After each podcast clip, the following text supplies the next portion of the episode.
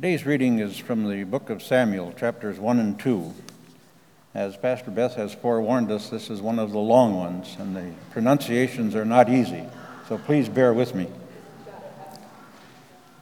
There was a certain man of Ramathaim, a Zuphite from the hill country of Ephraim, whose name was Elkanah, son of Jeroham, son of Elihu, son of Tohu, son of Zuph, an Ephraimite. He had two wives. The name of one was Hannah, and the name of the other Peninnah. Peninnah had children, but Hannah had no children. Now, this man used to go up year by year from his town to worship and to sacrifice to the Lord of hosts at Shiloh, where the two sons of Eli, Hophni and Phinehas, were priests of the Lord. On the day when Elkanah sacrificed, he would give portions to his wife Peninnah and to all her sons and daughters. But to Hannah he gave a double portion, because he loved her, though the Lord had closed her womb. Her rival used to provoke her severely, to irritate her, because the Lord had closed her womb. So it went on, year by year. As often as she went up to the house of the Lord, she used to provoke her. Therefore Hannah wept and would not eat. Her husband Elkanah said to her, Hannah, why do you weep? Why do you not eat? Why is your heart so sad? Am I not more to you than ten sons? After they had eaten and drunk at Shiloh, Hannah rose and presented herself before the Lord. Now Eli, the priest, was sitting on the seat beside the doorpost of the temple of the Lord. She was deeply distressed and prayed to the Lord and wept bitterly. She made this vow O Lord of hosts, if only you will look on the misery of your servant and remember me and not forget your servant, but will give to your servant a male child then I will set him before you as a Nazarite until the day of his death. He shall neither drink wine nor intoxicants, and no razor shall touch his head. As she continued praying before the Lord, Eli observed her mouth. Hannah was praying silently, only her lips moved, but her voice was not heard. Therefore, Eli thought she was drunk. So Eli said to her, How long will you make a drunken spectacle of yourself? Put away your wine.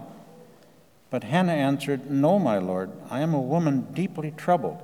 I have drunk neither wine nor strong drink, but I have been pouring out my soul before the Lord. Do not regard your servant as a worthless woman, for I am speaking out of my great anxiety and vexation all this time. Then Eli answered, Go in peace. The God of Israel grant the petition you have made to him. And she said, Let your servant find favor in your sight. Then the woman went to her quarters, ate and drank with her husband, and her countenance was sad no longer. They rose early in the morning and worshiped before the Lord. Then they went back to their house in Ramah. Elkanah knew his wife Hannah, and the Lord remembered her. In due time, Hannah conceived and bore a son. She named him Samuel, for she said, I have asked him of the Lord. Hannah prayed and said,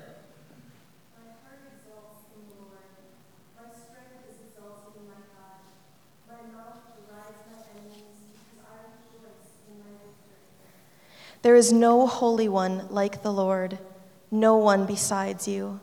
There is no rock like our God. Talk no more so very proudly. Let not arrogance come from your mouth, for the Lord is a God of knowledge, and by him actions are weighed. The bows of the mighty are broken, but the feeble gird on strength. Those who were full have hired themselves out for bread but those who were hungry are fat with spoil. The barren has borne seven, but she who has many children is forlorn. The Lord kills and brings to life. He brings down to Sheol and raises up. The Lord makes poor and makes rich. He brings low, he also exalts. He raises up the poor from the dust he lifts the needy from the ash heap to make them sit with princes and inherit a seat of honor. For the pillars of the earth are the Lord's, and on them he has set the world. He will guard the feet of his faithful ones, but the wicked shall be cut off in darkness, for not by might does one prevail. The Lord, his adversaries shall be shattered. The Most High will thunder in heaven. The Lord will judge the ends of the earth. He will give strength to his king and exalt the power of his anointed. The word of life.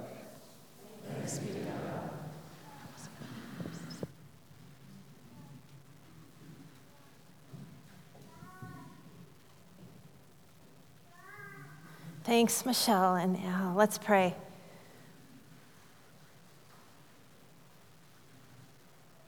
God, we bring all um, of what we are experiencing in this world and in our own lives. And we gather here today because we need to hear a different story. We need to hear your story. And so um, we come to simply receive, to be open to the power of your Spirit working within us, entering our heart to change the world. In Jesus' name, amen. We just heard Hannah's song of hope, yet I wonder how can she even sing? Hannah is infertile. She's unable to have a baby. In the ancient world, the sole identity of a woman was to bear children, mainly sons, so the family name could be established and extended. In those days, and I guess in our day too, children were the future. Having descendants meant that you would be cared for in your old age. It meant that your story would spill over to the next generation. Children gave you a purpose and vocation. So, not to be able to have children meant an uncertain future. If your husband died, there would be no one left to care for you. So Hannah isn't known as Hannah, but as barren Hannah.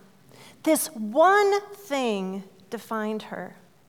And to point to the pain even more, Hannah was one of two wives to Elkanah. And Peninnah, his second wife, was able to bear many children. And so, in this quest to receive attention and love from Elkanah, Peninnah taunted Hannah, reminding her at every moment her ill worth, her inability to be a mother and a full woman.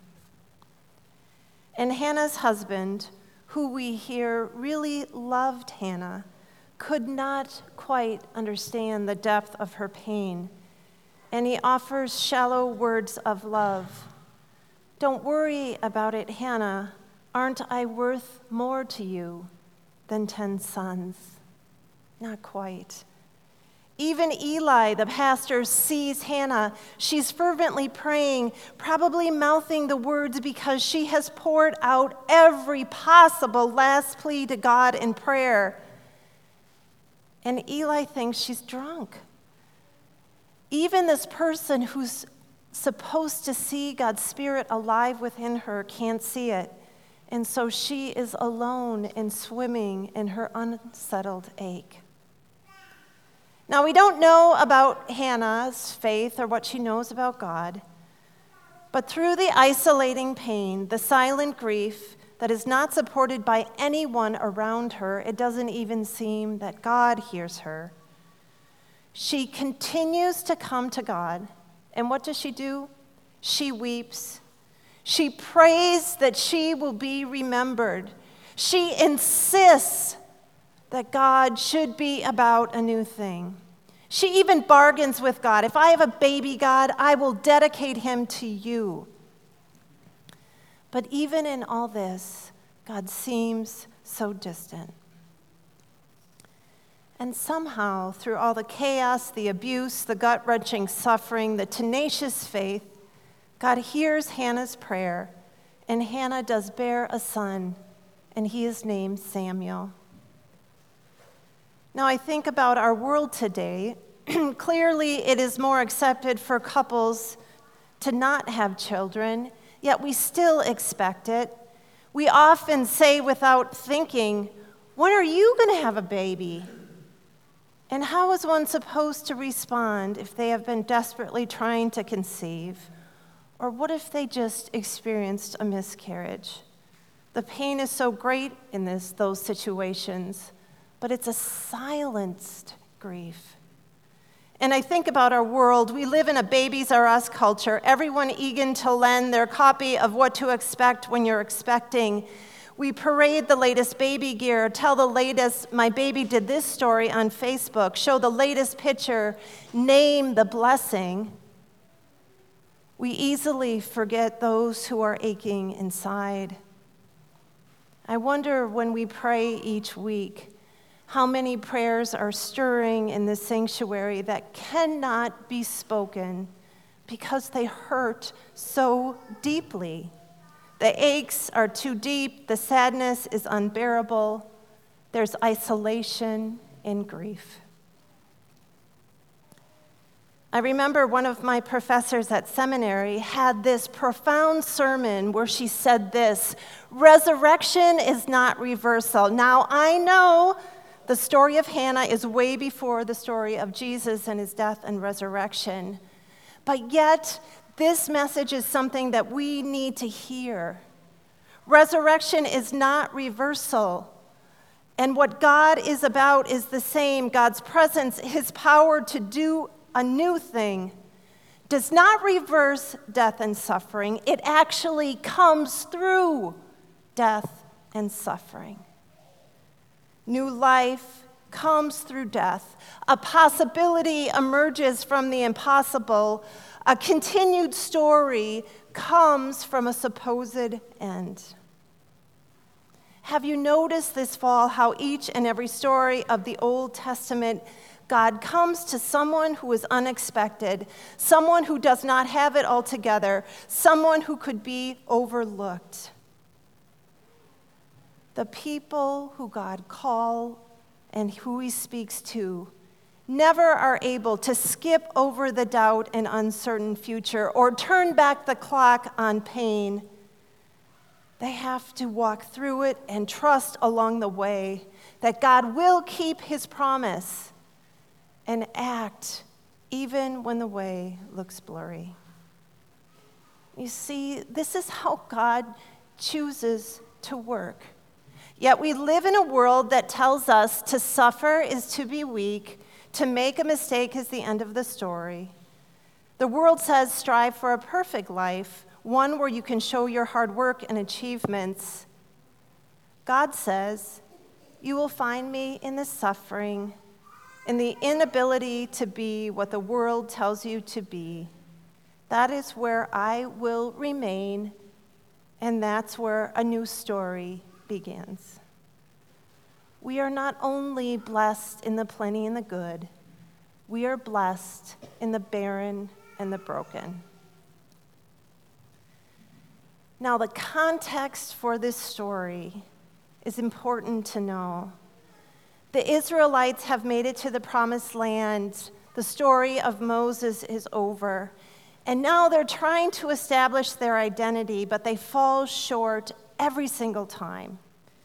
They're facing external threats from opposing countries and internal struggles as they find their center in God once again. And they are looking for a new leader to emerge. It is through Hannah that God comes again with a new day and a continued story. Hannah will not listen to the voice of scarcity. She chooses to sing the song of abundance, the prose of what could be. God heard Hannah and remembered once again his promise to his people. Samuel will rise up to lead God's people again, to anoint Saul as king, and eventually King David in the lineage of Jesus.